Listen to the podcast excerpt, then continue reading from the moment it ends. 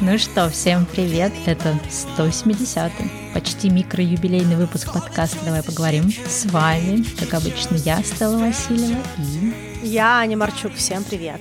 Да, мы вам вещаем из Северной Америки, и тема сегодня будет тоже актуальная. Хотим поговорить на тему иммиграции. Так уж получилось, что много людей, которые слушают наш подкаст, они тоже где-то живут, кто-то в Европе, кто-то в Азии, кто-то в Австралии, кто-то в Северной Америке тоже. И многим эта тема знакома и близка, и также есть те, кто хочет переехать, и к нам часто приходят всякие вопросы, как подготовиться, что сделать на этапе первых дней переезда и так далее. И мы решили посвятить этому отдельный выпуск. Да, немножко это стимулировано еще тем, что я не недавно переехала в Канаду, чуть больше трех месяцев назад, и наши слушатели про это знают, особенно кто с нами регулярно, наши постоянные слушатели. И за последнее время количество вопросов про иммиграцию и мне и Стелле увеличилось в нашем телеграм-боте. Мы подумали, что, возможно, действительно пришло время немножечко об этом поговорить и рассказать, как нам кажется, можно немножечко облегчить иммиграционный путь, может быть, какие-то вещи сделать, которые помогут лучший такой транзишн, да, лучше какой-то эмоциональный, психологический комфорт создать при переезде для того, чтобы нахождение в новой стране было более комфортным, более гладким и, может быть, меньше стресса, которого и так и так, конечно же, будет достаточно, но, может быть, которого было бы чуть-чуть поменьше. Да, мы постарались э, информацию, о которой мы будем сегодня говорить, разделить на три, наверное, основных таких этапа. Это то, что важно знать на моменте подготовки, то есть еще до отъезда, что, что важно в первый месяц, какие-то такие вещи, которые нужно не спрокрастинировать и не продолбить в первое время, чтобы да, быстрее интегрироваться, и, в принципе, на что нужно фокусироваться в первый год иммиграции. У нас был уже отдельный выпуск про теорию культурного шока, да, про то, что любой человек, оказывающийся в новой стране или в новом месте, проходит разные стадии. Иногда это стадии радости и веселья, ностальгия от того, что ты в новом месте, а иногда это стадии пати и упадничества, потому что все не так, как дома, начинается ностальгия и так далее. И есть определенные действия, которые можно сделать, чтобы себе помочь. Частично, мне кажется, мы про это говорили в том выпуске, мы его тоже приложим, поэтому мы сегодня не будем повторяться, а просто расскажем в общем про какие-то важные этапы на моменте подготовки первого месяца и чуть-чуть тоже зайдем важные вещи в первый год жизни в другом месте. Сразу хочу сказать, что у каждого из нас может быть свой путь иммиграции, свои сложности. И опять-таки очень важно, на каких документах кто переезжает, потому что, конечно, человек с видом на жительство будет гораздо меньше сталкиваться с проблемами с документами, чем человек, который приехал, допустим, студентом или каким-то еще, допустим, туристом, который хочет задержаться в стране и ищет какие-то другие варианты. Поэтому у каждого свой путь. Мы сегодня постараемся больше говорить про наш опыт и какие-то рекомендации, мысли, они будут из практического опыта меня и Стеллы, для того, чтобы это было не голословное философское размышление про иммиграцию, миграцию, а какое-то такое предметное. Но имейте в виду, что у всех своя специфика, и также в плане адаптации у всех свои сроки. Кто-то быстрее адаптируется, кто-то дольше. А мы поговорим, какие факторы могут на это повлиять. Ну и, наверное, прежде чем мы начнем, мы немножечко расскажем про свой миграционный опыт, чтобы вы понимали, какая у нас была история с переездами. Да, поскольку к нам много постоянно присоединяется новых слушателей, мне кажется, что, с одной стороны, все уже знают, что мы где-то там в Северной Америке живем, я в Америке, а Аня живет в Канаде, но тем не менее для того, чтобы те, кто случайно найдет этот эпизод или кто недавно присоединился, понимали вообще, почему мы говорим про переезды, расскажем Дашу такую биографию переездовую. Я родилась в Питере, жила и училась тоже в Питере, но потом в какой-то момент на пятом курсе переезжала в Москву. Это был мой такой первый глобальный опыт э, жизни в другом городе самой. Потом я вернулась в Питер и потом снова уехала в Москву уже по работе и где жила 7 лет. Соответственно, у меня был тоже второй такой повторный опыт, семилетний опыт э, жизни в новом городе для меня. Ну, относительно новым. И дальше после этого у меня был опыт переезда в Египет, на Бали, и вот сейчас я живу в Калифорнии. То есть, в принципе, достаточно много раз я переезжала, и какие-то вещи, про которые мы будем сегодня говорить, они будут как-то вот осмыслены тем многолетним опытом и какими-то ошибками, которые иногда совершаются. Ну, не то, что ошибками, но какими-то вещами, которые ты не знаешь на моменте, пока ты это не попробовал. Я, в свою очередь, родилась в Питере, но выросла в Москве с раннего детства. То есть, мне кажется, лет с четырех я живу в Москве. И для меня первая иммиграция, первый переезд в другую страну это была Австралия, когда я на год уехала получать магистратуру. Потом я вернулась. У меня был период, когда я путешествовала, и в этом путешествии у меня были какие-то длительные остановки. Допустим, пару месяцев я провела в Непале. Но это не считается как раз иммиграцией для меня, это просто длительное путешествие. В общей сложности 7 месяцев я провела в Нью-Йорке, в Америке, и это было больше похоже похоже на какую-то уже иммиграционную историю в плане именно ощущений, потому как я жила, что я делала и прочее. Недавно, несколько месяцев назад, я переехала в Ванкувер, в Канаду, и это, наверное, такая моя первая большая миграция, потому что, допустим, в Австралию я ездила как студент, и я была на студенческой визе, а в Канаде я уже на документах на виде на жительство, на профессиональной миграции. И, конечно, все по-другому ощущается, и мы немножечко потом про это поговорим, чем именно отличается, и в плюс, и в минус. Но, в общем и целом, достаточно новый, что ли, опыт. Ну, и я тоже, наверное, уже прошла какой-то путь самоосознавания. Студентам было посложнее. Ну, вот, в общем, сегодня мы с высоты нашего какого-то персонального личного опыта поговорим про то, как создать более легкую для себя иммиграцию, что сделать для того, чтобы подложить соломку, если так можно сказать, и сгладить свои первые впечатления и ощущения. Ну что, давай тогда начнем с этапа подготовки и, может быть, поговорить о том, какие, в общем, важные есть области, как заранее заранее надо готовиться и, соответственно, какие вообще есть этапы подготовки. Ну да, я, наверное, условно бы разделила бы эти вещи на какие-то такие building-блоки, на какие-то составляющие. К примеру, важный элемент — это документы, потом это финансы, понимание по жилью, по окружению. Есть какая-то там работа или какое-то такое ежедневное регулярное пространство, допустим, работа или учеба. И есть много психологических каких-то моментов, о которых стоит тоже подумать. В моем случае в некоторой миграции, после того, как я пожила в Австралии, это еще и был климатический момент. Допустим, в Австралии я поняла, что я человек, который вообще не любит сон солнечные страны. То есть я готова куда-то путешествовать, куда-то поехать на неделю, на две, на три недели в году или за одну какую-то поездку, но я абсолютно не тот человек, который готов жить в вечном лете. И Австралия мне очень четко это показала, поэтому, когда я переезжала в следующий раз, я очень детально смотрела природу и город сам по себе, то есть с чем я буду сталкиваться в плане климата и насколько этот климат мне будет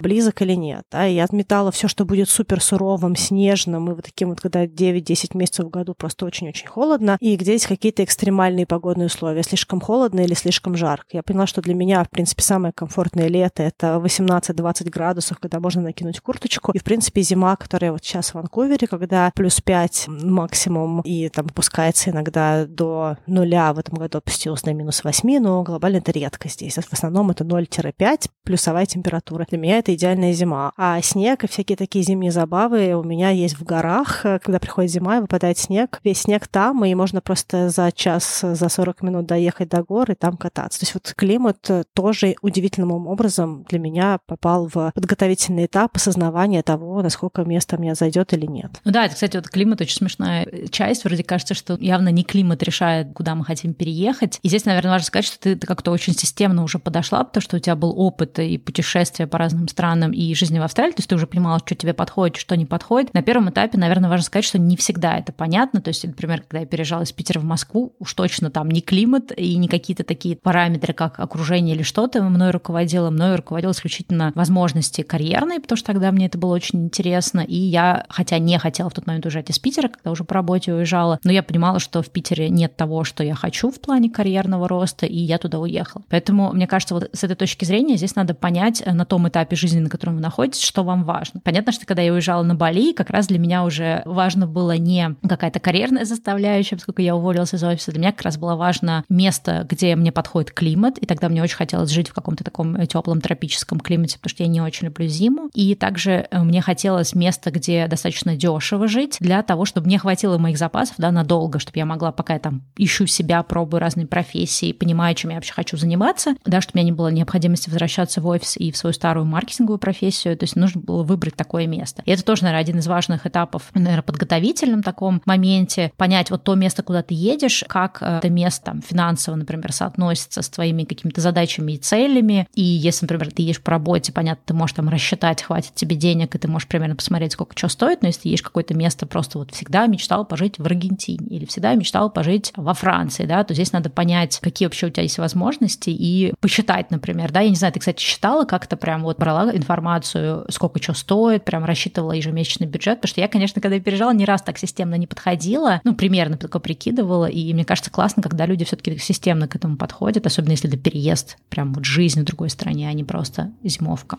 Да, я очень детально и четко подходила к Австралии, когда я уезжала учиться, потому что у меня было престижное, дорогое образование, я на него откладывала, точнее, как я откладывала просто, но когда я поняла, какой у меня будет сценарий, я поняла, что мне нужно сейчас определенное время начать откладывать конкретно много. Я немножечко про это говорила когда-то давно в одном из первых наших выпусков три года назад, когда мы записывали выпуск про финансы. Я там детально рассказывала, как я копила на Австралию. Но, наверное, я просто понимала плюс-минус, какой уровень жизни. Кстати, с Австралией у меня получился финансовый попандос, если так можно сказать, потому что я копила в рублях, когда я была в Москве, в какой-то момент времени курс доллара вырос с 16 до 30, мне кажется, 5 рублей. То есть тогда еще, когда американский доллар был 30. То есть в какой-то момент даже австралийский доллар перерос американский. И получилось, что все мои накопления, они просто были менее ценными в австралийском долларе. И я даже на каком-то этапе, уже где-то под конец своей поездки, я занимала какие-то деньги, потом еще полгода возвращала своим друзьям. Я даже у папы заняла деньги. И, конечно, я считаю сейчас, что очень важно, чтобы был финансовый сценарий, потому что очень сложно бороться с проблемами иммиграции и одновременно бороться с финансовой недостаточностью, да, потому что в новой стране это еще сложнее, потому что рядом нет людей, которые могут одолжить быстро деньги, и это либо какие-то будут займы, какие-то сложные схемы, что-то еще. Ну, в общем, короче, финансовый вопрос, он сложнее, если находишься в другом государстве. Поэтому лучше иметь план. Моя, наверное, ошибка австралийская была в том, что я выбрала там не подрабатывать, хотя по документам я имела право это делать. Мне почему-то хотелось не работать это время. Видимо, я считала, что я сильно устала, когда я была в Москве. Сейчас я уже не помню, какой у меня был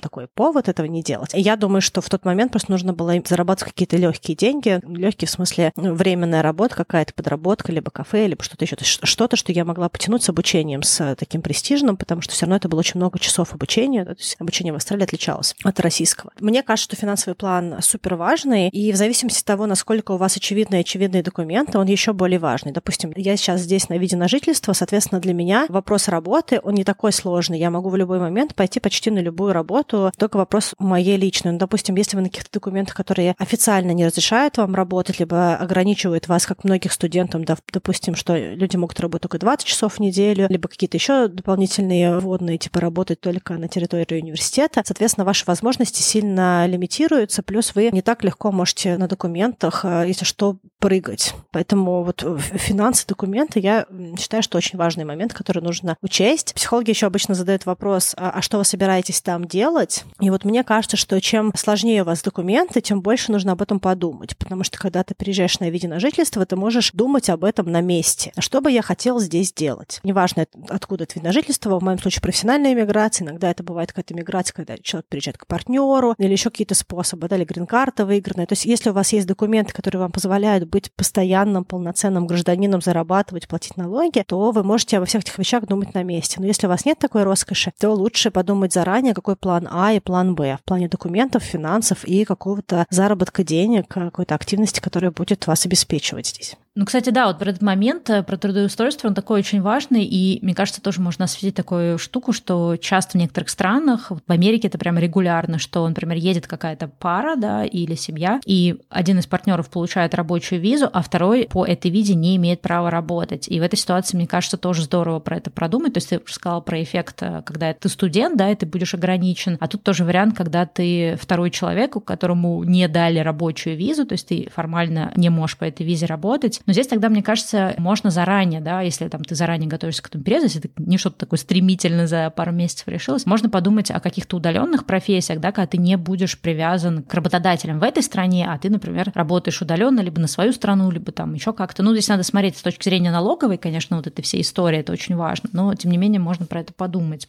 Но давай поговорим также про какие-то важные такие более практические вещи. Мне кажется, что самая вообще важная часть подготовки — это на самом деле максимальный research того, что тебя ждет. И часто вот это вот исследование, да, этой информации можно сделать через истории других людей. То есть на самом деле я помню, когда мы в какой-то момент думали про переезд в Португалию, и я просто нырнула в этот мир изучения информации, очень много людей, которые описывают прям вот по бюджетно, по детально, как они переезжали, как они получали документы, сколько чего стоит. И на самом деле я часто вижу, например, что какой-нибудь там блогер что-нибудь говорит, да, там, о, я живу там-то, и ему там в комментариях вопросы, ой, расскажите про то, расскажите про все. На самом деле вся эта информация уже где-то есть. То есть можно не ждать там, когда какой-то один человек, за которым ты следишь, тебе про это расскажет, а можно просто пойти, забить в гугле, и на самом деле вот эти все истории, они очень хорошо твою картину мира дополняют. Главное в этот момент, мне кажется, вести какие-то заметки, то есть записывать, если там человек говорит, за сколько там он жилье снял, записывать э, какие-то особенности, если человек дает какие-то ссылки на какие-то ресурсы, тоже себе куда-то это сохранять, потому что потом это все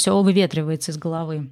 Да, я, кстати, хотела сказать отдельно про тему просмотра видео или каких-то текстовых research ей, каких-то материалов, потому что мне кажется, что это очень важно также для другого аспекта. То есть вот Стала сказала про бытовой функциональный аспект, когда вы узнаете про стоимость жилья, про районы, что где происходит, сколько чего стоит, как люди переезжали, как искали жилье, какие-то полезные ссылки. Я много на этих ресурсах искала материалов, которые были приблизительно такими. Какие есть районы и в чем особенность районов. Есть ли какие-то районы, которые небезопасные в этом городе, или деле такого нет, это просто обычный большой город, и, в общем, в целом все районы плюс-минус одинаковые. Есть ли какие-то площадки, где хорошо искать жилье, где местные ищут и сдают жилье, допустим? Какие-то сайты типа Авито или у каждого такой, то, что вторичный рынок, потому что на вторичном рынке обычно есть жилье, которое можно сдать у других физических людей, а не у, допустим, какого-то кооператива или какого-то здания, когда с юридическим лицом работаешь. Я именно забирала вот такие полезные вещи, какие-то сайты, которые нужно сохранить себе, какие какие-то районы, которые нужно поставить на карту. Я иногда даже какие-то кафешки или какие-то места ставила, про которых человек очень интересно рассказывал. Или какие-то районы, допустим, где какая-нибудь еда. И тут я приближаюсь ко второй теме, почему важно делать вот этот вот research. Помимо функциональных проблем, в эмиграции очень много психологических каких-то вещей, и нужно к этому быть готовым. И первая психологическая штука, которую важно отрулить, это ощущение комфортности, осознавания, куда ты едешь. Потому что ехать в неизвестность сильно болезненнее и сложнее, чем ехать во что-то, что ты уже плюс-минус плюс-минус понял, что происходит. Потому что у нас у всех есть свои иллюзии, допустим, Париж такой-то, Лондон такой-то, Ванкувер такой-то, Лос-Анджелес такой-то, но все это базируется на каких-то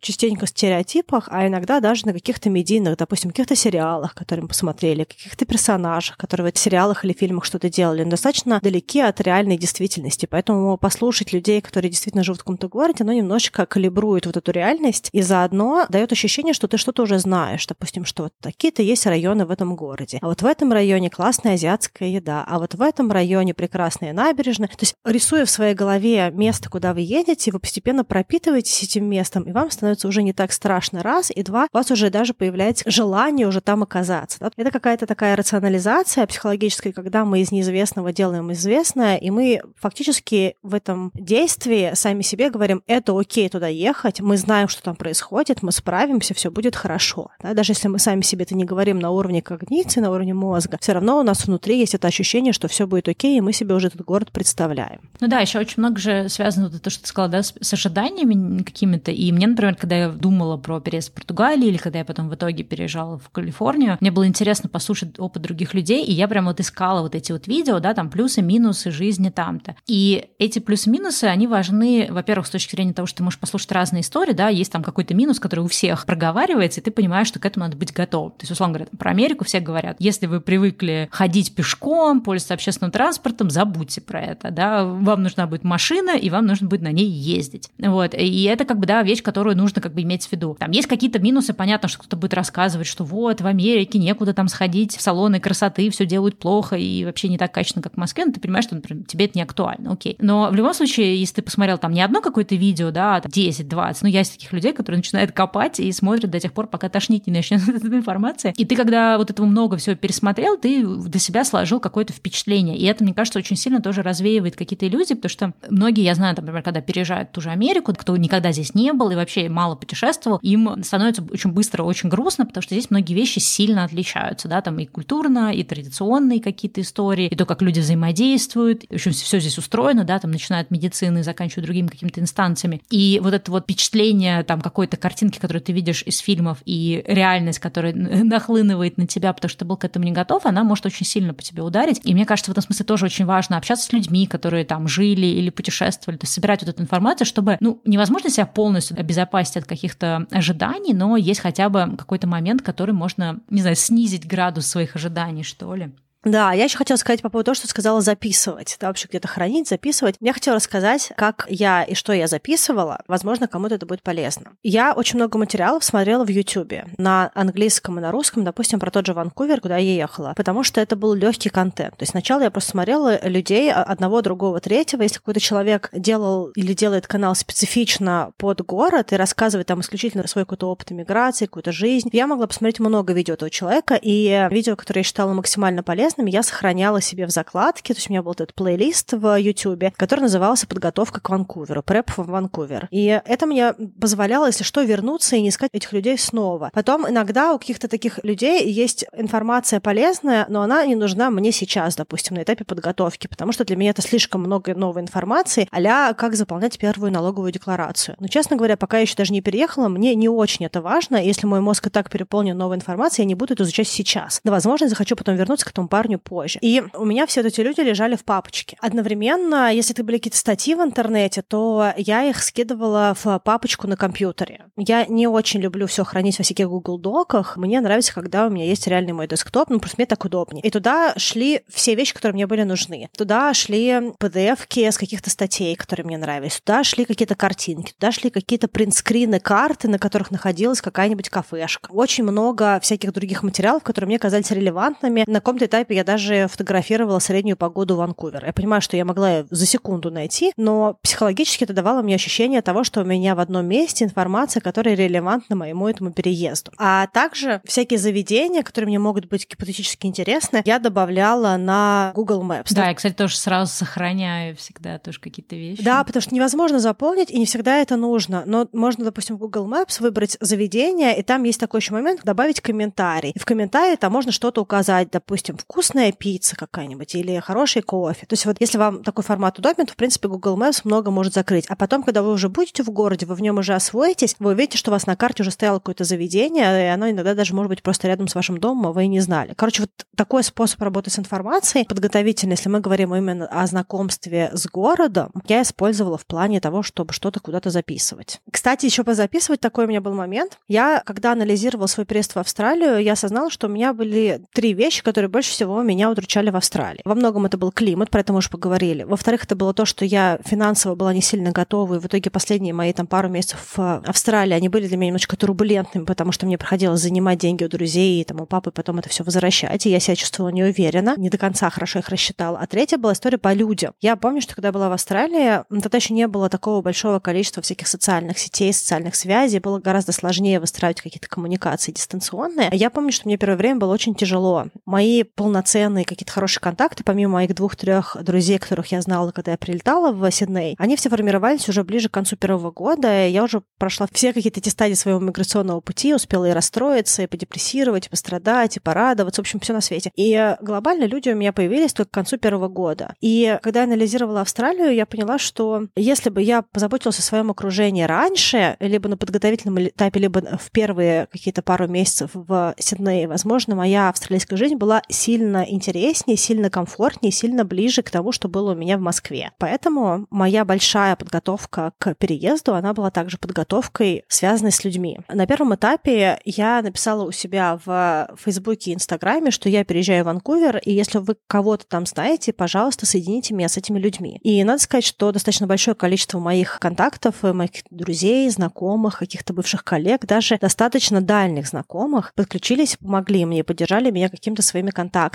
Дальше я записала всех этих людей, которых мне дали, в экселевскую табличку, потому что мне показалось, что я забуду, кто от кого пришел, потому что информация падала в разные источники. Что-то было в личных сообщениях, что-то было в комментариях на Фейсбуке, что-то было в Инстаграме, что-то было вообще отдельно в WhatsApp. В общем, то, что я сделала, я попыталась собрать людей вот этого из первичного какого-то контакта в один файлик. В том числе в подкасте мы тоже сказали, что я переезжаю и буду рада познакомиться. И несколько моих достаточно хороших близких подруг сейчас здесь, они тоже пришли от подкаста. Я не очень доверяла себе, но я доверяла Excel. Поэтому в Excel у меня было имя человека, откуда он пришел, и какие-то контакты человека, да, либо какая-то страничка в Инстаграме, либо телефон, либо что-то еще. Потом с некоторыми людьми я даже созвонилась и пообщалась с аудио или видео. Это было не так много людей, там человека 2, 3, 4, я не помню, прям совсем мало. Но на первом этапе вот этот вот личный контакт мне позволил, во-первых, уже узнать кого-то в городе, куда я еду, сложить какую-то коммуникацию, а также задать свои вопросы. То есть все то, что я наизучала, просматривая ютубовские видео и читая всякие разные статьи, я смогла переварить, написать список вопросов в Word, и потом, когда мы созванивались, я просто задавала эти вопросы, и это тоже мне очень сильно позволило продвинуться в своем понимании города. Я записывала ответы, и когда мне нужно было уже прицельно искать, допустим, жилье, районы какие-то или еще какие-то вещи искать, я открывала эти файлики, которые у меня были, и я смотрела, что я тогда подзаписала. Короче, на подготовительном этапе для меня, вот лично для меня, очень важно люди окружения. То есть вот, я не знаю даже, что еще может быть важно, помимо людей, и даже некоторые вопросы и какие-то сложности, может быть, с финансами, я думаю, для многих людей, для некоторых перекроются контактами, да, потому что не в смысле того, что люди будут давать деньги, а в смысле они помогут найти какие-то более рабочие варианты, потому что они уже находятся там, они могут что-то сорганизовать, с кем-то познакомить, да, то есть вот контакты, люди, которые понимают, что происходит в городе, это какой-то очень ценный ресурс, это очень большая поддержка, и если вы не совсем тяжело выстраиваете отношения, вам не совсем сложно с людьми, я вам очень рекомендую обратиться к своему окружению, попробовать через него построить какие-то более близкие контакты в месте, куда вы едете. Наверняка у кого-то есть кто-то или у кого-то есть кто-то, у кого есть кто-то. Да? То есть на каком-то этапе этого пути через два, через три контакта вы сможете с кем-то познакомиться в месте, куда вы едете. Ну да, ну либо если, например, э, такая все-таки сложилась ситуация, что никак вот в этом конкретном месте вы никого не можете найти, хотя вы попробовали, то есть вы не предположили, что у вас нет, то есть вы реально спросили каждого знакомого, каждого коллегу, бросили везде клички, только можно. Но то, что мне, например, помогало, вот когда я переезжала в Сан-Франциско,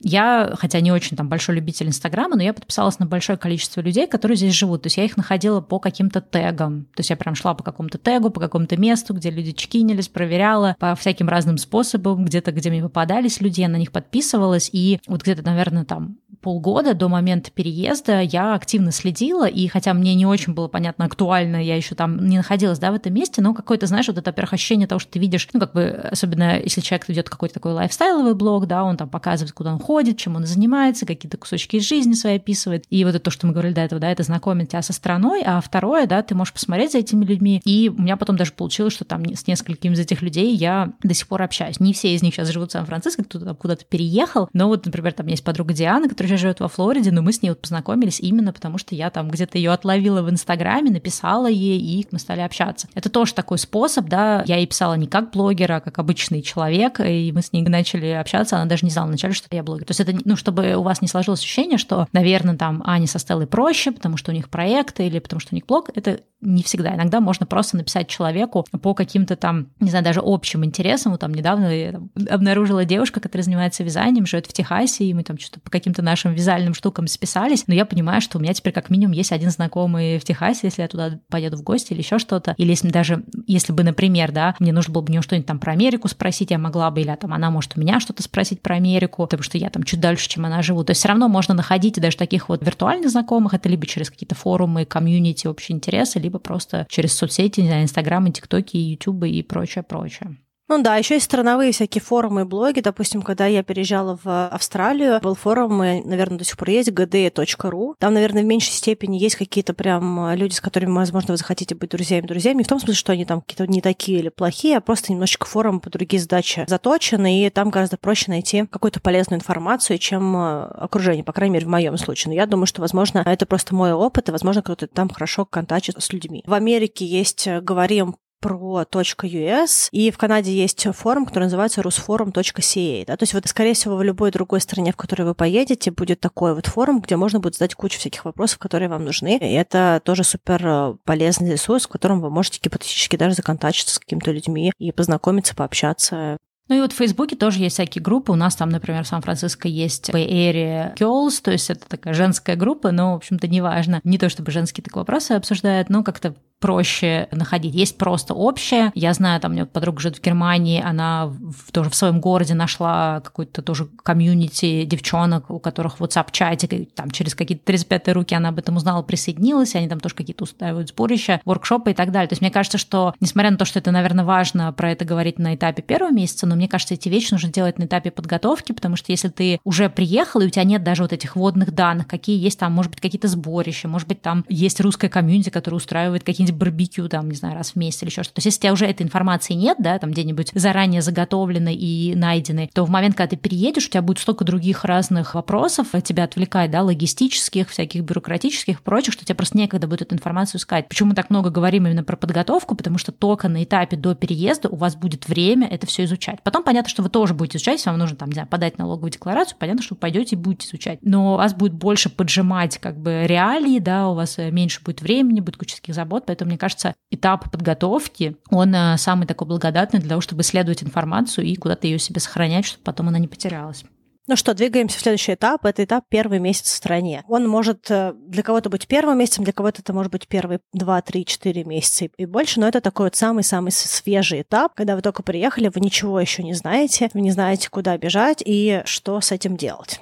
Аня дальше там вам про более какую-то такую логистическую часть скажет. Я, наверное, больше скажу про эмоционально-ментальную часть, потому что, когда я переезжала в Калифорнию, у меня не было супер много логистики, поскольку я работаю сама на себя, и я переезжала как бы вместе с своим партнером, он американец. Понятно, что куча как бы логистики с меня снялось. Ну, а когда я переезжала на Бали, там как-то логистика решалась по ходу, она просто не очень сложная там. Поэтому я буду говорить больше про ментальную сторону, а Аня уже расскажет про такую техническую, потому что она вот переезжала в страну, да, где она никого не знает, и, в общем-то, ехала прям сама. Мне кажется, очень важно заранее подумать про это, а на этапе первого месяца уже начать внедрять, это подумать про то, как будет выстроен ваш день, ваша рутина. Очень важно, даже если вы там не любитель планирования и каких-то там списков дел и прочее, все-таки их вести и себе прописывать какие-то дела, потому что очень легко залипнуть, например, то есть я помню, когда я приехала на Бали, там больше такой я залипла в развлекательную рутину, когда ты там с тем познакомился, туда поехал, сюда поехал, серфинг, какие-то развлечения, вечеринки, и ты понимаешь, что прошло несколько месяцев, а у тебя как бы там по каким-то там, может быть, твоим проектам или каким-то другим делам ты вообще не сдвинулся. И очень сложно потом возвращаться в этот ритм. То есть лучше, чтобы этот ритм был сразу, да, какой-то такой режим. Здесь в Калифорнии у меня была другая история, да, что поскольку я ехала с партнером, и нам очень хорошо было вместе, плюс мы там часть наших отношений были на расстоянии, поэтому у нас была такая ненасытное желание быть вместе вдвоем в большей степени, то мы очень много провели вместе, и тут я наоборот, как бы, да, если там с проектом еще более-менее было ок, у меня там полностью пропала социальная вот эта сторона, социальная, какие-то вот хобби, увлечения, кружки, не знаю, что, что, что еще может быть, да, поскольку я же не хожу в офис. И я вот понимаю, что это был большой косяк. Вот когда я пришла на Бали, косяк, что я не подумала о том, чтобы сразу прям с первого дня какую-то такую рабочую рутину внедрять, и потом у меня много лет ушло, чтобы снова начать, ну, вообще, в принципе, научиться работать из дома, потому что это очень сложно оказалось, да, когда ты ушел из офиса, то есть требуется время на самоорганизацию. А вот когда я уже приезжала в Калифорнию, я поняла, что я полностью провалила сторону социальную, и потом, когда уже началась пандемия, я поняла, что я как будто бы стала как-то прям связана по рукам. Понятно, что кто хочет, тот ищет возможности, кто не хочет, ищет оправданий, но мне проще было на них, за них уцепиться, плюс уже к тому моменту у меня уже началась вот эта кривая адаптация, да, которая пошла вниз, у меня не было настроения, вообще мне все бесило, и вообще я думала, господи, зачем я уехала с Бали в эту страну Америку и так далее. Ну, вот какие-то, знаете, моменты э, слабости. Сейчас, конечно, я уж так не думаю. И я понимаю, что основная проблема была, что у меня не было продумано плана, что вот, окей, вот здесь мы проводим время с мужем, вот здесь я работаю, а у меня не было продуман социум. И я, конечно, очень лениво себя пинала в сторону социума, но делала это очень нерегулярно. И на самом деле только потом, да, пожинала плоды того, что это было неправильно. То есть то, что обычно советуют с точки зрения интеграции, продумать свой день, да, чуть ли не по часам. Особенно если вы,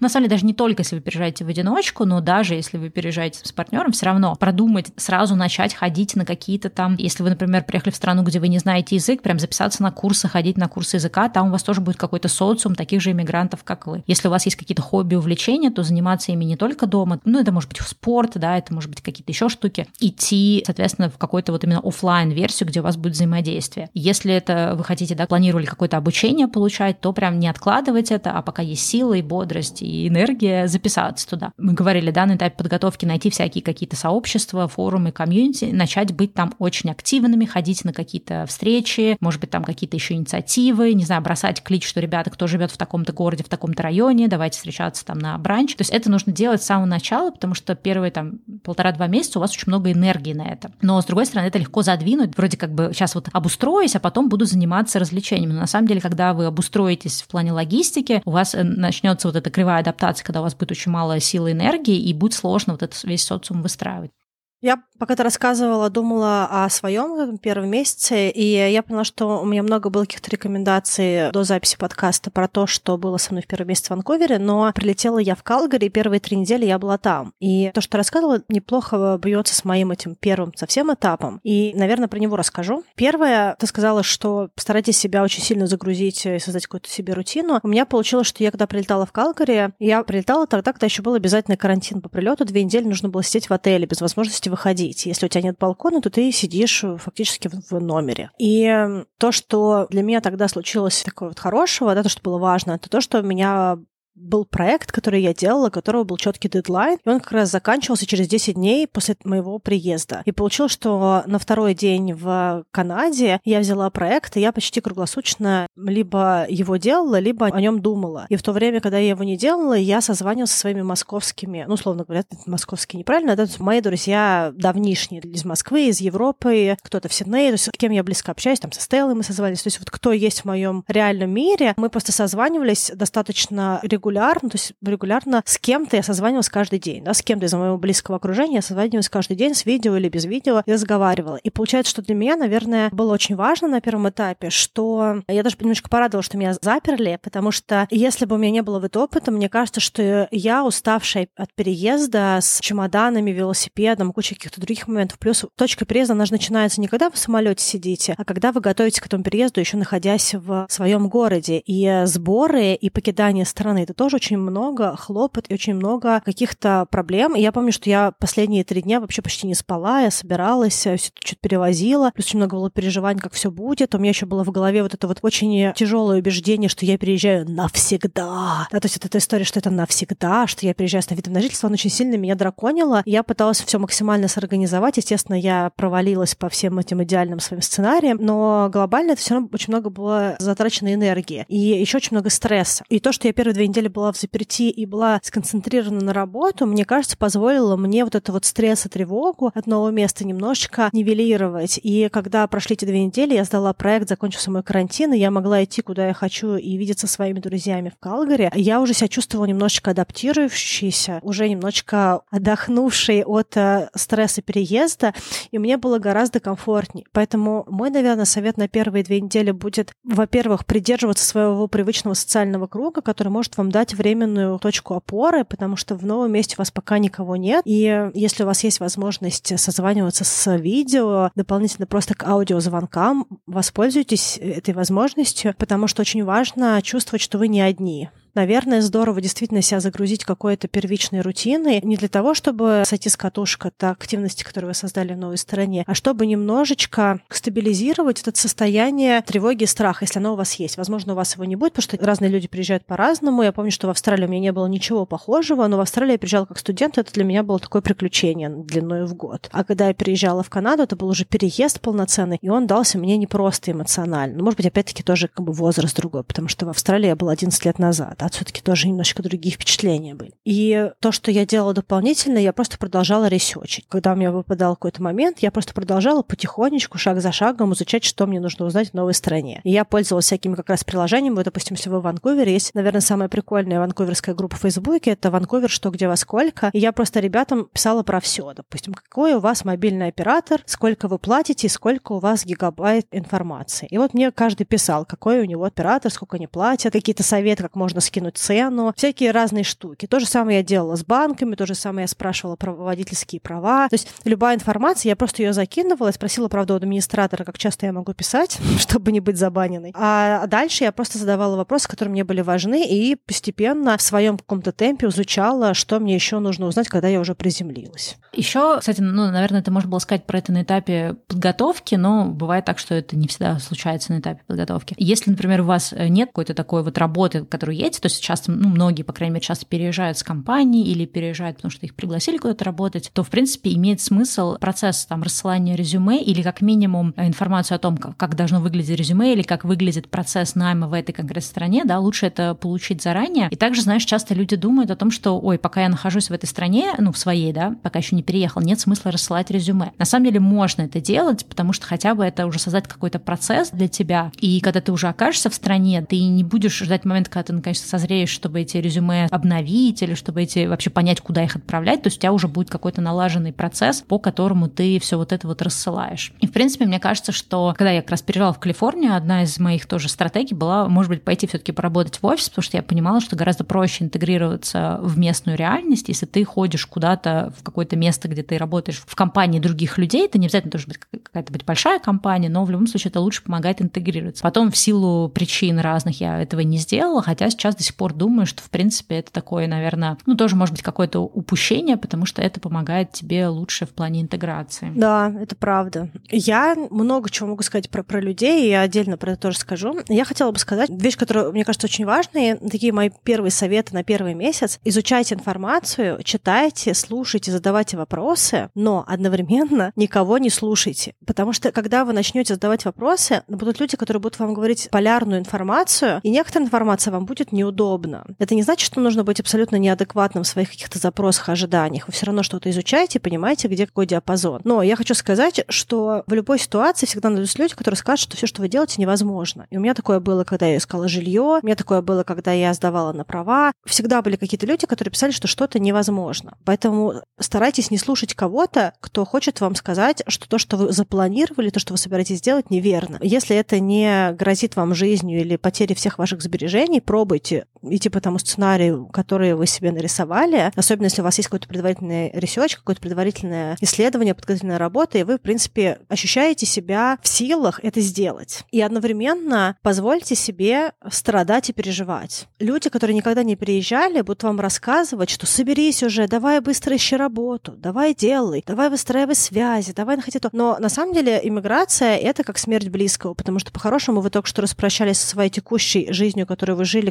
какое-то продолжительное время, вы ее, условно говоря, похоронили и переехали в новое государство, особенно если какая-то постоянная иммиграция. И ощущение того, что вы сейчас в этапе становления в новой реальности, это достаточно болезненная история. Здесь у вас пока что еще не так много чего есть, а там вы уже все отпустили. Ну или, по крайней мере, много чего отпустили. Это психологически достаточно серьезная рана. Поэтому я могу сказать, что первый, допустим, месяц, два или три у меня было очень много таких моментов, и до сих пор даже бывают такие моменты, когда все нормально, но чего-то мне плохо ой, мне было только что хорошо, а теперь мне стало грустно. И что-то я так смотрю и думаю, зачем я здесь вообще? А что я здесь делаю? А зачем мой сценарий? А я там не справлюсь, или я это не хочу делать, или что-то еще. То есть иммиграция первый месяц — это постоянные качели. И в этих постоянных качелях вам нужно как-то найти баланс, потому что даже если вы будете супер молодцами, и вы сделаете все просто подготовительные этапы, вы будете готовы финансово, будете готовы по жилью, все себе сорганизуете, быстро выйдете на работу, окружите себя новыми классными, интересными людьми, с которыми вам нравится общаться, куча всего другого. Если что бы вы ни сделали, вы все равно будете себя чувствовать на каких-то моментах очень странно. И я даже не могу найти правильное какое-то прилагательное, которое описывает то, что вы будете чувствовать. И, наверное, у каждого оно свое. Но вот если я что-то могу сказать по поводу первых двух месяцев, это первое, пробуйте сделать то, что вам кажется возможным. И второе, дайте себе возможность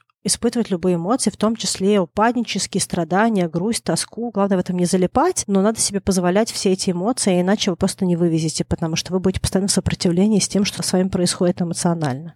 Да, и при этом, знаешь, еще важно какую-то гибкость э, соблюдать, потому что я понимаю, что мне, например, тяжело дался переезд в Калифорнию, потому что, с одной стороны, я знала где-то, наверное, месяца, даже не за месяц, я, наверное, знала, ну, чуть меньше, чем за год, что мы туда уедем. И я как бы вроде начала уже думать и в голове своей крутить эту мысль, о чем я буду заниматься. То есть для тех, кто не знает, да, до этого я жила на Бали, у меня был достаточно большой проект, сайт про Бали, канал про Бали, у меня было приложение, гид по Бали. Ну, то есть моя как бы работа, она была вся связано с туризмом, с туристической сферой и вообще с островом. А, конечно, когда я понимала, что я окажусь в другой стране, ну, я смогу какие-то вещи еще делать, то есть они будут как-то по инерции двигаться, но понятно, что когда там пройдет полгода, год, два года, я уже не на острове, этот проект, который сильно завязан на мою личность, то есть это не просто какое-то туристическое агентство, а это как бы блог имени меня, что все это постепенно пойдет на спад. Ну и потом, когда началась на самом деле пандемия, это все просто на спад пошло за один день. Поэтому даже хорошо, в принципе, что я как-то так совпала, да, что я заранее уже думала о том, что нужно этот проект от себя отпускать и думать, что другое. И вот почему я сказала про гибкость, до того, как я уезжала, да, в Калифорнию, я подумала о том, что, ну, вот какие у меня есть навыки, да, я умею делать статьи, материалы, все, что связано там с какими-то там путеводителями, вот я могу сделать то же самое по Америке. И я как-то прям быстро в это бросилась, я тут же сразу завела сайт, начала писать какие-то заметки, ну, я до этого много раз была в Америке, поэтому могла тоже по старым каким-то штукам писать, завела Инстаграм тоже про Америку, начала что-то, в общем, вести, но когда я уже оказалась в самой стране, я поняла, что, ну, во-первых, тема туризма, она для меня не так интересна с точки зрения блогинга, да, потому что на Бали-то ты сел на байк и за час оказался в другой стороне острова, а в Америке, ну, если там у меня, какие-то другие рабочие дела, я не могу столько путешествовать. К тому моменту у меня уже не было желания быть постоянно on the road, да, несмотря на то, что я вам рассказывала в одном из предыдущих выпусков про идею с там, домиком на колесах, но это в тот момент мне эта идея, честно говоря, была не очень интересна, то есть мне хотелось, наоборот, такой стабильности, быть в одном месте, я уже немножко устала путешествовать, хотелось, наоборот, окуклиться в каком-то одном месте. Вот, и я понимала, что я не буду столько путешествовать, соответственно, у меня не будет столько контента, ну и не так много людей переезжает. Вторая версия у меня была, окей, я, наверное, могу рассказывать про иммиграцию в Америке, потому что, ну, всегда, когда ты начинаешь какой-то вести географический блог, к тебе потом приходят люди, которые хотят туда переехать, и у них есть много вопросов. И вот почему я это все это подробно рассказываю, то есть для меня это была естественно, как сказать, прогрессия, да, мой, мой такой э, эволюционный путь, как вот туристического travel destination блогера. Но в какой-то момент я почувствовала, что мне это не очень интересно, что я из этого выросла, хочу делать что-то другое, но я как-то включила какой-то режим ригидности, когда я прям себя заставляла. И я помню, что я первый год что-то тянула этот проект, то ли я его делала, то не делала. И у меня было очень много страхов обрубить этот проект, даже несмотря на то, что я не понимала, что я буду делать другое. То есть у меня не было какого-то нового плана. Да, где-то мы там начали с Аней обсуждать подкаст, запустили подкаст, но это было где-то, наверное, через полгода, как я переехала, и поначалу подкаст был просто каким-то таким вот хобби-проектом, было вообще непонятно, надолго ли это все. И в моменте тогда казалось, что подкаст исключительно хобби, надо что-то думать, надо что-то делать, и было страшно отпускать какие-то такие проекты, ну, в которых ты уже как бы себя зарекомендовал. Но мне кажется, это очень важно понимать, что, например, если ты ехал в какую-то страну с каким-то конкретным планом, вот я буду заниматься тем-то, или я буду работать в такой-то сфере. Важно все-таки постоянно да, подпитываться информацией извне и быть готовым этот план поменять, даже если это то, как бы на, на что ты уповал. Потому что ригидность в иммиграции это самая, наверное, сложная история, да, то есть когда мы не можем адаптироваться, адаптироваться по то, что не совпали наши ожидания, адаптироваться по то, что наши какие-то там профессиональные карьерные планы будут немножко другие, не готовы адаптироваться в плане там поиска новой профессии или нового способа заработка, или не готовы принять то, что страна другая, с другими правилами, с другими устоями, и нужно в это все интегрироваться, под это все подстраиваться. То есть вот ригидность — это, наверное, самое такое плохое качество, которое мешает нам адаптироваться. И большинство людей, которые, например, приехали, пожили в какой-то стране, потом уехали, такие, нет, все это была плохая идея, дома лучше. Это либо люди, у которых, может быть, не совсем были корректные ожидания про эту страну, либо это люди, которые не смогли вот выстроить какую-то такую программу для себя, систему интеграции, и они просто не интегрируются, они не смогли стать частью этого общества в силу разных да, причин, может быть, какой-то ригидности, может быть, ну, действительно бывает такое, что ты, вот я когда жила год в Египте, я очень четко для себя поняла, что это не та страна, не та культура, в которой я хотела бы дальше жить. Такое тоже бывает. Но вот очень важно быть гибким, с другой стороны, тоже наблюдать за своими какими-то ощущениями, но при этом всем очень важно не делать каких-то скоропостижных решений, потому что, допустим, у Таня, да, сказала, что в первое там время может быть по-всякому, может быть, сегодня весело, а завтра грустно. Да, у меня тоже такие всякие периоды были в плане адаптации. Важно не принимать каких-то скоропалительных решений, и вот, например, для меня какая-то такая комфортная иммиграция началась где-то, наверное, через год-полтора, когда я уже прям почувствовала себя как дома, мне было уже комфортно, я уже понимала, где у меня чего, и все вот эти мои метания, которые были до этого, боже, зачем я приехала в Калифорнию, надо было оставаться на Бали, или надо было поехать еще куда-то, они как бы ушли, отошли на второй план. То есть иногда это еще тоже вопрос времени, что надо просто дождаться, когда пройдут вот эти все стадии интеграции, и ты будешь чувствовать себя более комфортно. То есть, знаешь, как бы в каком-то смысле не торопить события, то есть понимать, что все равно придется пройти через как это ups and downs, да, пройти через взлеты и падения, и хорошее настроение, плохое настроение и все остальное. Да, и вот ты сказала по поводу того, что некоторые люди уехали. Я думаю, что частично тоже кто-то уезжает, хотя нет ничего такого в том, чтобы понять, что здесь не нравится, и уехать там, где нравилось. Да? То есть никто не должен уехать навсегда и оставаться. Но и также частично это те люди, которые уехали слишком рано. Потому что, допустим, если верить в этой кривой адаптации, то большинство людей, которые, в принципе, гибки и адаптивны, и планируют оставаться, то есть нацелены на то, чтобы остаться в стране, их отпускает ближе ко второму году. То есть вот где-то вот после года, пол полутора лет в стране, в зависимости от того, кто насколько гибкий, где-то вот в этом диапазоне полтора-два года человек уже начинает адаптироваться, стабилизироваться, и уже как-то все становится хорошо и понятно. Я даже помню, что я слушала какую-то тоже женщину, которая переехала с семьей в Канаду на другом побережье, и она там сказала, что у нас все очень удачно складывалось. Первый год мы все быстро сделали, мы даже дом купили, у нас все хорошо было со школой для детей, и с работой мужа, и у него хорошая высокая зарплата на контракте, все такое. Но никогда нам не было там за 7-8 за лет в Канаде так тяжело, как в первый год. И вот мне это очень отзывается. Я помню частично и свою австралийскую жизнь, и сейчас тоже я понимаю, о чем идет речь. При том, что я для себя решила все бытовые вопросы на старте, ну, многие, по крайней мере, бытовые вопросы. Меня все равно периодически шатает. Три месяца я уже здесь, да, но все равно бывают разные состояния. И иногда очень важно вести этот разговор с собой, вот это такое вот подсвечивание ситуации, что мне сейчас плохо, и мне не нужно думать, почему мне сейчас плохо. Иногда мне просто нужно признать, что мне сейчас плохо, и просто дать себе вот эту вот веру, что мне станет лучше чуть позже, что вот завтра мне станет получше, сейчас просто меня поднакрыло, просто нужно с этим побыть, походить, погулять, может быть, позвонить кому-то, с кем приятно пообщаться, может быть, где-то иногда поплакать, кто себе позволяет плакать, и женщина, и мужчина, да, как-то эту эмоцию выпустить из себя, может, спортом спортом заняться, побегать. То есть найти какие-то вещи для себя, которые позволят перейти вот эту вот психологическую штуку. Иногда, кстати говоря, очень хорошо помогает также работать с психологом и обо всем говорить, с чем человек сталкивается. Тут, кстати, важно сказать, что даже есть, в принципе, психологи, которые конкретно работают с людьми, которые находятся в эмиграции. Да? Во-первых, это тоже какие-нибудь, может быть, допустим, русскоязычные психологи, которые уехали жить куда-нибудь в Европу, еще куда-то. То есть они сами все это проходили, наблюдали за собой и так далее. Да, это, кстати, может быть очень тоже помогать. Не обязательно психологи, бывают просто какие-то консультанты, которые тоже помогают в плане адаптации, в плане переезда, как-то вот это тоже иногда внешняя помощь может очень сильно помочь. Да, ну вот очень важно, я, наверное, еще несколько раз об этом скажу в подкасте, но очень важно понять, что самое сложное на первых этапах иммиграции — это ощущение привычности жизни и уверенности в том, что вас окружает. Место, где вы находитесь, людей, которые вас окружают, каких-то правил. А иногда даже фрустрирует то, что вы не знаете какое-то правило банальное. Вот вы просто столкнулись с какой-то ситуацией, и вы не знаете, что с этим делать. И это настолько просто выкидывает из седла. Если бы вы не знали какое-то правило, находясь в своем родном городе, вы бы там уже 50 тысяч раз все решили. Э, если как-то даже с вами плохо обращались, вы пошли бы какому-нибудь начальнику отдела, какому-нибудь там, супервайзеру, какое-то там еще действие сделали, потому что у вас есть это ощущение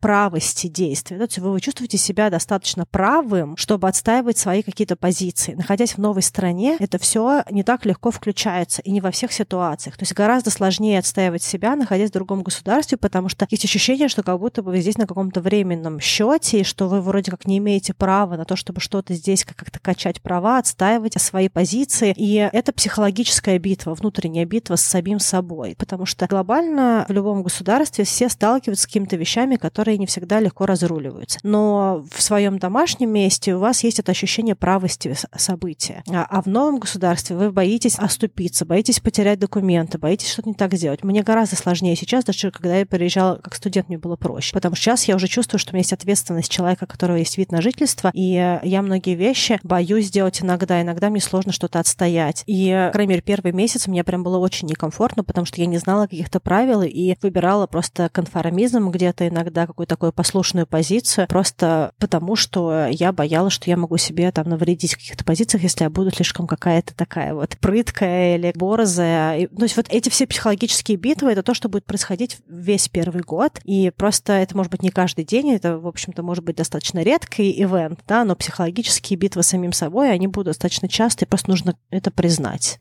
Да, психологическая подготовка и вообще какая-то такая вот стойкость, уверенность в себе и какая-то такая выносливость э, ментальная. Это, наверное, то, что помогает людям в эмиграции больше, чем что-либо еще. Потому что действительно очень сильно падает самооценка, потому что даже вот, знаешь, у меня был такой пример, что до переезда в Америку как-то у меня все как-то более-менее так сложилось. Вот у меня такой проект, другой проект. Меня очень много людей знали по проекту были блогер, и я как бы такая типа микроселебрити, да, на Бали. Ну, селебрити не в смысле, что, как сейчас, да, часто с каким-то негативом негативным контекстом, а то, что, ну, как бы у меня была какая-то репутация, которая поддерживала также мою самооценку. А когда я оказалась в Америке, я, у меня до сих пор, знаешь, какие-нибудь там родственники мужа, а что, чем ты там занимаешься? Я такая, ну, я блогер. Все таки а, ну, понятно. И они как бы не могут, да, посмотреть, что я делаю. Потому что я, ну, помимо всего прочего, я не в системе ценностей, да, то есть я была, там, не знаю, юристом. Я бы сказала, тому, я юрист. Они такие, а, ну, понятно, что, в какой фирме? А, ну, все, все понятно с тобой, да. А тут ты как бы блогер, и там в российском пространстве, да, в рамках Бали я была человеком, которого, ну, все знали, уважали за его проект, а здесь я оказалась каким-то человеком, прям такая паранойя, думаю, вдруг там люди думают, что я сижу на шее у своего мужа, а вдруг то, а вдруг все, ну, это какие-то мои тоже, да, внутренние демоны, и действительно твоя самооценка очень сильно падает, потому что ты думаешь, и у меня, в принципе, наверное, первый год вот ушел в Америке, тоже какая-то самая, э, не самореализация, самоопределение какое-то, а кто я вообще, что я, о чем я занимаюсь, а если я закрыла проект блогера, то что я теперь все заново начинаю опять поиски себя, и да, там у меня был YouTube-канал, у меня был подкаст, канал тогда у меня был больше в хобби формате, подкаст вообще только-только начинался, и даже я не могла предположить, что подкаст станет таким большим и важным вообще куском моей жизни, но тогда у меня была вот эта такая очень большая трудность самоопределения, и очень резко так упала самооценка. Я помню, что даже когда я подумала о том, что окей, может быть, мне пойти поработать в офис в каком-нибудь классном стартапе, я понимала, что а как мне себя продавать, потому что, с одной стороны, я-то не очень хочу возвращаться в маркетинг, в котором у меня есть опыт, то есть мне нужно искать какую-то новую сферу, которая будет вроде бы накладываться на мой опыт блогинга, но при этом все-таки то, что интересно мне, и при этом то, что я могу продать себя какой-то компании. То есть тоже как бы ты себя чувствуешь, что ты вроде столько лет работаешь, у тебя столько разного опыта, а ты такой, ой, как будто бы я начал с нуля. И вот здесь как раз требуется вот эта вот такая вот ментальная устойчивость, понимать, что это просто временный проект, что всегда, когда мы что-то начинаем новое, мы можем на первых этапах чувствовать себя не очень комфортно. Вот там да, сейчас, например, хочет уйти в, в киноиндустрию и работает на супер каких-то базовых позициях. И здесь, знаешь, что-то очень важно. Я тоже этим много тоже сталкивалась для людей, которые пытались там поменять профессию или куда-то уезжали, что очень сложно, особенно в более-менее взрослом возрасте, когда тебе, например, за 30, очень сложно представить, что ты в какой-то сфере начнешь с нуля и ты такой, ой, нет, я не готов с нуля, я не готов на каких-то базовых подработках работать, и ты себя тормозишь, то есть ты на это не готов, а что-то крутое тебе не предложит, да, потому что ты, у тебя еще нет репутации в этой стране, или у тебя весь твой опыт профессиональный, да, не перекладывается. И вот очень важно в этот момент наступить на, на как-то на горло гордости и понять, если я хочу быть в этой сфере, да, вот как сейчас Аня тоже, наверное, расскажет поподробнее, если я хочу быть в киноиндустрии, то я буду начинать с нуля, я не буду думать о том, что, а когда-то я работала в маркетинге и была директором, да, ну окей, там ты была директором, классно, наверняка тебе этот опыт поможет быстрее проскочить по новой карьерной лестнице, потому что любой опыт, он все равно потом помогает, но нужно как бы, да, понимать, что сейчас ты как бы начинаешь с нуля, и твоя задача идти и брать эти подработки, если ты хочешь в этой области развиваться. Я быстро скажу про работу, потому что для меня это не такой важный момент здесь, потому что, в общем и целом, у меня есть проекты, которые меня кормят из России. Это то, что я сейчас начала в кино работать, для меня это было важной реализацией, больше, как сказать, личностной реализацией, и я готова была многие вещи. Но я, первое, хотела сказать, что мне немножечко здесь даже повезло, потому что у меня не такой был обширный опыт в кинопроектах в России, и я была окей начинать с любой точки. И, в принципе, я так много чего-то делала в своей жизни, что мне абсолютно окей начинать с нуля со стартовых позиций. Единственное, что я всегда привыкла к тому, что я ищу способы расти быстрее, да, то есть вот в плане того, что я знаю, где я хочу быть, я знаю, чего я хочу делать, и я просто буду пробовать двигаться туда, куда я хочу. На старте я готова войти в любой роли, а потом я буду смотреть, как я могу оказаться в других ролях. Конечно, если бы я делала какую-то одну профессию, я переехала бы сюда и хотела бы продолжать делать ту же самую профессию, это гораздо было бы сложнее, потому что я хотела бы войти в индустрию на той же позиции, на которой я была до этого. Да, если бы я там, не знаю, преследовала бы карьеру в маркетинге, то мне бы абсолютно не хотелось бы начинать с нуля. Мне хотелось бы уже начать на какой-то управляющей позиции, как у меня было в России. И, наверное, вот здесь психологическая битва еще сложнее. Я считаю, что все равно нужно позволить себе идти к той позиции, которую вы хотите, особенно если большой опыт, потому что, в общем целом, если опыт есть, то eventually, да, в какой-то момент времени вас все равно возьмут на эту позицию. Это будет не такой длинный путь, как начинать с самого начала, с самого низа. Но, возможно, на старте для того, чтобы, в принципе, не оказаться без работы и долго не искать, может иметь смысл выйти на позицию ниже для того, чтобы просто быстрее пройти этот какой-то путь. Либо, может быть, выйти даже на какую-то ассистентскую позицию, просто чтобы познакомиться с людьми, а параллельно искать работу, которую вы хотите. Так вы, возможно, себя уже покажете здесь, и неизвестно, какой сценарий выстрелит быстрее. Я, в принципе, знаю в Австралии там тоже человека, который пришел на меньшую позицию, достаточно быстро перешел на ту работу, на которую хотел. И если вы уже где-то работаете в той стране, куда вы приехали. Это же не только про hard skills, да, что у вас какие-то есть навыки, это иногда также про soft skills, туда входит также культурный код, да, и когда вы не работаете в каком-то государстве, то какие-то ваши культурные коды, особенно русские, мы достаточно такие вот борзые, специфичные ребята, то есть люди, которые приезжают, допустим, из Австралии в Канаду, это все равно англосаксонская какая-то культура, им гораздо проще понять, какие здесь особенности диалога, да, а все-таки у нас немножечко другой стиль коммуникации, и не во всех странах поймут нашу какую-то а, особенность. Поэтому понять, как э, коммуницировать, это тоже важно. Поэтому на старте лучше взять работу какую-то, какая есть, а параллельно искать работу, которую хотите. И, в принципе, это, как правило, человеку адекватному, работающему, который показывает результат, достаточно несложно. Просто нужно положить усилия к этому. И я очень хотела бы, чтобы люди, которые нас слушали, поверили в то, что они могут эту работу найти. Потому что мне кажется, что в эмиграции самое важное — это внутренняя борьба. И если мы готовы не работать или работать на каких-то стартовых позициях или считать, что больше мы ничего себе не можем позволить, то это все, что у нас будет. И когда я спрашивала про работу в кино в русских группах, были люди, которые мне просто говорили, что даже не пытайтесь, у вас ничего не получится, это вообще какая-то супер закрытая индустрия, куча всякой информации, а я реально три месяца в стране, я уже в ней работаю. Да? Человек здесь живет год и абсолютно зашорен, уверен в том, что ничего никогда не может ни для кого здесь случиться. Да? Не будьте этим человеком, потому что этого человека не сложится. А не сложится у него не потому, что здесь нет возможности такая закрытая индустрия, а потому что это такая ментальная установка, которая блокирует человека достижения результата. А то, что может помочь сложиться, это, допустим, то, что сказала Стелла, заранее рассылать резюме и как-то про себя говорить. Вторая вещь, которая может сложиться, это информационное интервью. Это то, что я сделала в кино. Я абсолютно не понимала, как здесь искать работу. Я даже не понимала, как эта работа здесь выглядит. Поэтому я написала в группах и спросила, ребята, если кто-то из вас работает в киноиндустрии, можете ли вы мне рассказать, что и как? И мне часть людей писали и предложили созвониться. И рассказали, как все работает. Та работа, которая у меня сейчас, она благодаря человеку, который, разговаривая со мной, поверил в меня и решил, что он достаточно заинтересован в том, чтобы мне помочь. То есть человек захотел мне помочь и верил в то, что ему будет не стыдно мне помочь. Да? То есть как бы потому, как складывался диалог, что он верит в то, что это окей меня порекомендовать. Поэтому пробовать общаться с людьми. Вообще, я уже говорила, что люди — это очень ценные ресурсы во многих, во многих вопросах, когда мы говорим про иммиграцию, потому что вы здесь ничего не знаете. Люди знают, они здесь живут. Они могут дать совет, могут что-то помочь, подсказать, с кем-то еще познакомить, то есть какие-то другие ресурсы. Я пока не могу даже представить более ценного ресурса, чем люди в стране и хорошее окружение. Поэтому просто не сидеть на месте, искать работу, разговаривать с людьми. Если вы долго не можете найти работу, скорее всего, что-то не так с вашей самопрезентацией или с резюме. Идите разговаривать с людьми, пусть они смотрят ваше резюме, задавайте вопросы. Иногда нужно заплатить, чтобы сделали резюме. Короче, задача в том, чтобы максимально быстро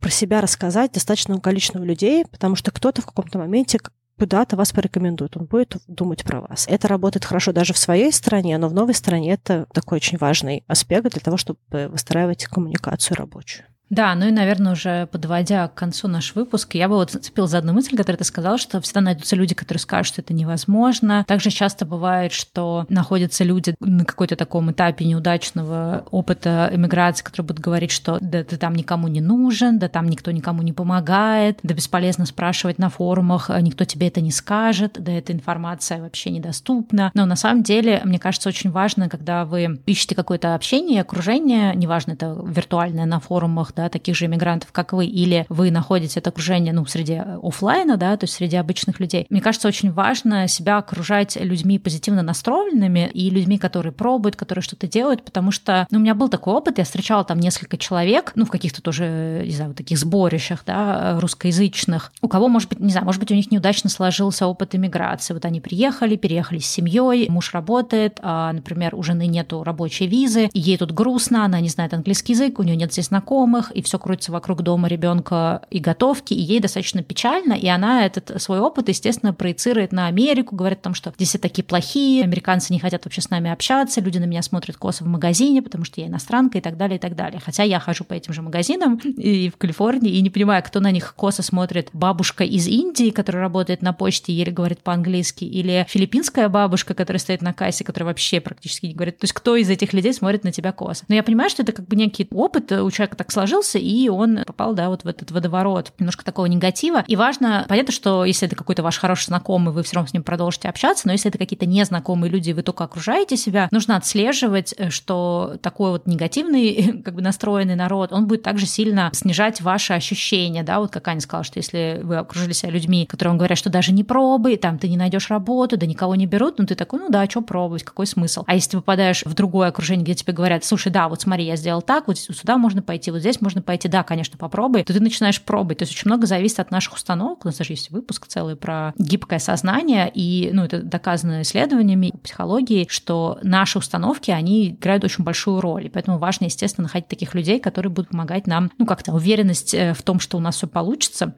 в каком-то смысле подогревать. Важно помнить, что в иммиграции есть люди с, с разным опытом. У кого-то была успешная иммиграция, которая им нравится, у кого-то нет. И все эти люди вокруг вас. И э, можно слушать истории людей, которые рассказывают, где все сложно не получается. Можно слушать людей, у которых получилось. Я, честно говоря, выбираю слушать вторых, потому что я считаю, что в любой стране все может получиться, просто вопрос работы. Мы с тобой совсем не поговорили про язык, потому что во многом мы переезжали в англоязычные страны. Но надо сказать, что, допустим, если вы переезжаете в какую-то страну, и даже если вам кажется, что вам не нужен язык, допустим, вы переезжаете в какую-то страну, где где не английский, английский у вас все с ним окей, а вы переезжаете в другую страну. Учите местный язык сразу. Вот у меня сейчас приехала близкая подруга в Португалию, она уже сейчас учит португальский, и у нее очень сильно изменилась реальность, как только она начала говорить хотя бы немножечко на португальском. Я помню, Стелла, что ты говорила, что ты, когда начала в Индонезии учить местный язык, ты сразу увидела гораздо больше возможностей, даже все документы, которые нужно было подписывать сразу, там и меньше было возможностей для того, чтобы тебя обмануть, какие-то еще там вещи. Да, это помогает. Ну, кстати, знаешь, у меня такой же опыт и про Португалию. Я в свое время общалась тоже с парнем, парнем, который туда переехал, они с женой начали учить до переезда, они прям задались этой целью, и уже на моменте переезда они знали базу. Понятно, что это была не то, что такая прям мощная база, но, по крайней мере, помогла им, знаешь, как это, кикстарт, да, стартануть изучение языка. И вот он рассказывал, что когда ты идешь, например, там решать какие-то, ну, у них там свой бизнес, когда идешь какие-то решать бюрократические вопросы, к тебе совершенно иначе относятся во всех этих инстанциях, и тоже там Португалии, да, если ты идешь, э, говоришь по-английски, они такие, ой, это нельзя, это невозможно. Когда ты идешь и пытаешься говорить, пускай на ломном португальском, они очень к тебе проникаются и такие, ну ладно, давай сейчас посмотрим, что можно сделать, давай приходи завтра, сейчас разрулим. То есть люди к тебе иначе относятся, потому что они чувствуют, что ты тоже делаешь какой-то эфорт, и это, конечно же, очень важно. Причем людям не нужен идеальный язык, им нужно ощущение того, что ты стараешься и говоришь на этом языке. Да, ближе к завершению я хотела сказать два сообщения. Первое — это просите помощи, потому что первое время будет сложно, даже если у вас есть деньги и возможность разрулить для себя финансово, просите помощи, потому что не вся помощь привязана к деньгам. Да, иногда какие-то вещи просто не, не знаете, как сделать. Вы наломаете кучу дров, сделаете кучу ошибок. Другой человек, который здесь живет, он знает, как это сделать максимально эффективно. Мне самой с этим очень тяжело, и я просила очень даже сложные вещи. Допустим, мне человек дал машину на экзамен по вождению, просто привез ее, даже не попросил денег, сказал, что он хочет помочь. И просто привез машину, а на следующий день я его ему вернула, когда сдала экзамен по вождению. Не стесняйтесь просить о помощи лично, и также не стесняйтесь просить о помощи в, на форумах и группах, потому что всегда будут люди, которые помогут, ну или, по крайней мере, скажут, как можно сделать. Конечно же, всегда будут люди, которые вам расскажут что-нибудь плохое про вас, но одновременно кто-нибудь вам в личном сообщении предложит помощь. Поэтому помощь — это супер важная часть иммиграционного процесса и самая здоровая часть, потому что только с помощью других людей вы сможете максимально гладко, эффективно, не потратив время, деньги или не, не совершив какие-то более серьезных ошибок, многие вещи разрулить. Вторая моя рекомендация — это как можно быстрее решите все фундаменталс. Все бытовые вопросы. Для меня это были все документы, которые мне нужно было получить, местные какие-то документы, удостоверяющие личность, которые требуются, допустим, в провинции, в моей. Я в первую неделю сделала теорию и практику вождения, получила водительские права. Тогда мне казалось, что все это бред, зачем я это сделала, но надо сказать, что сейчас мне это очень нужно для киноработы, и я очень рада, что они у меня есть. Все остальные бытовые вопросы, которые нужно решить, какие-то вопросы с банками, если это банк имеет значение, какие-то вопросы с жильем, если вы не приехали с жильем. Потому что иммиграция достаточно тяжелая психологическая э, история, мы про это уже много говорили, и вы не знаете, на каком этапе вас выключат. То есть на каком этапе у вас может э, случиться какой-то эмоциональный серьезный спад, когда вы не захотите делать ничего. Если в этот момент у вас есть постоянное жилье, которое, из которого вас не попросят завтра, да, то есть где вы на постоянном контракте, если у вас в этот момент есть работа, если в этот момент есть сбережения, если у вас в этот момент есть контакты, друзья, окружение, с которым вы можете говорить, то ваш даже какой-то тяжелый период, он будет не таким тяжелым. Возможно, вообще его не заметите, если у вас какая-то суперконцентрированная работа. По статистике, люди, которые приезжают на работу, особенно мужчины, которые строят карьеру, они проще проходят иммиграцию, просто, видимо, потому что у них есть какая-то привязка к привычному миру, и они просто выходят, работают, и ну, как бы как-то это более гладко складывается. Да? Когда человек занимается самоопределением, а большинство людей все таки приезжая в новое место, пытается заново себя осознать. Это, конечно, непростой путь, и он будет занимать много эмоционального, психологического ресурса, и к этому нужно быть готовым хотя бы в бытовых каких-то вопросах. Да, я тебя поддержу в плане того, что обязательно просить помощи. И вот часто, знаешь, у меня такое было недомысливать. То есть я часто думаю, ой, это бесполезно, это, наверное, нет, ой, наверное, здесь лучше так не делать. То есть вот лучше как бы любую свою эту гипотезу перепроверить, не бояться показаться человеком, который задает слишком много вопросов, или не бояться показаться человеком, который, в принципе, да, может что-то не знать, иногда кажется, что, ой, ну, наверное, это и так логично, чего про это спрашивать. Всегда можно перепроверить. Там можно сказать, слушай, я вот думаю так-то и так-то, скажи, а как там в этой стране, да, или вот как ты думаешь, там получится и не получится получится. То есть вот прям чаще задавать вопросы и больше проверять свои гипотезы, вот для меня это было очень-очень важно. Второе, то, что я уже говорила, обязательно строить какое-то окружение, даже если вы интроверт, это очень большая ошибка, не вкладывать силы, то есть это будет уходить на это, конечно же, больше сил на построение окружения, но это потом окупится вам, когда вы наконец-то адаптируетесь, и у вас не будет такой проблемы, как то, что вы одни в стране, да, у вас бытовые вопросы налажены, а общаться не с кем. Это на самом деле очень важно, и это тоже очень сильно либо снижает, либо улучшает качество иммиграции. Про окружение я прям очень хочу тебя поддержать всеми руками и ногами. Мне невероятно повезло с окружением в Ванкувере. И во многом, во-первых, потому что я была немножечко готова на старте, я много закинула удочек, чтобы оно было. И мне реально повезло с людьми, потому что во многом это были такие люди, которые пришли рядом с моей жизнью, это были какие-то друзья друзей. Соответственно, у нас гораздо больше каких-то точек соприкосновения и больше общих интересов. Либо это люди, которые пришли от моего подкаста со Стеллой, да, поэтому получается, что ну, как бы те, кто нас слушает, они все равно, ну, как бы мы все равно как-то больше резонируем миры, да, и какие-то общие мысли, общие какие-то философские штуки. И очень важно, это важно все таки постараться склеить окружение со своей привычной э, реальностью, то есть попробовать найти людей, которые вам резонируют по каким-то характеристикам. А еще очень важно это окружение поддерживать. И, допустим, для меня какие-то две вещи, которые я делаю с окружением. Первое, что я стараюсь поддерживать контакт с людьми, которые мне приятны здесь, потому что все равно особенность жизни в вашей обычной стране, в вашем городе в том, что вы людей знаете очень-очень давно, и вот это вот глубина контакта, она дает чувство близости. И чтобы в новой стране постепенно появилась эта глубина, нужно с человеком взаимодействовать с определенной регулярностью. Да? И даже когда вы супер заняты или вам грустно, старайтесь проактивно находить способ с людьми общаться, которые вам приятны и интересны, потому что они, возможно, будут чуть реже про вас вспоминать, потому что вы новый человек в их действительности, а вы в новой действительности сами. Да? То есть поэтому это ваша какой-то степень ответственность напоминать о себе. А второе, расширяйте круг контактов. Да? То есть вот есть люди, с которыми вообще общать в глубину, да, которые вам нравятся, и вы хотите с ними ближе общаться. А есть люди, которых вы будете узнавать, и, возможно, вы будете реже общаться, возможно, там кто-то кто-то появится, с кем вы хотели бы глубже общаться, более близко дружить. Но привычной действительности это в том, что у нас в обычной жизни есть люди на разных уровнях близости. И э, для того, чтобы в новой стране чувствовать вот этот вот комфорт, у вас тоже должны быть люди на разных уровнях близости. Кто-то очень близкий, кто-то средний близкий, кто-то дальний, кто-то очень приятный, но с кем вы видитесь очень редко. Все эти люди, они есть в вашей обычной действительности, в вашей жизни. И здесь вам нужно тоже это построить для того, чтобы вам было хорошо. Поэтому старайтесь расширять контакты и укреплять контакты, и быть проактивным в отношении окружения, которого вы строите, потому что вы сюда приехали, а люди здесь живут, да, соответственно, вам нужно встроиться в их привычную реальность и где-то иногда на их условиях, если они очень заняты, где-то, может быть, подъехать ближе к ним, где-то как-то под их график подстроиться по времени. То есть это какая-то ваша ответственность, если вы хотите, чтобы у вас здесь появились клевые, классные люди, с которыми хотелось бы видеться чаще. Ну что, на этой ноте желаем, наверное, всем удачной иммиграции, кто про это подумывает или кто находится в процессе. Может быть, нас кто-то слушает, кто уже находится в этом состоянии да, адаптации. Может быть, что-то из этого вам будет полезно. Или, как минимум, может быть, просто поддержит, потому что мы постарались тоже поговорить о том, что не всегда все проходит гладко, бывают сложные моменты, и это просто часть процесса. И в какой-то момент это закончится. То есть в какой-то момент станет гораздо лучше. Да. Ну что, всех обнимаем и до встречи на следующей неделе. Пока-пока. Пока-пока.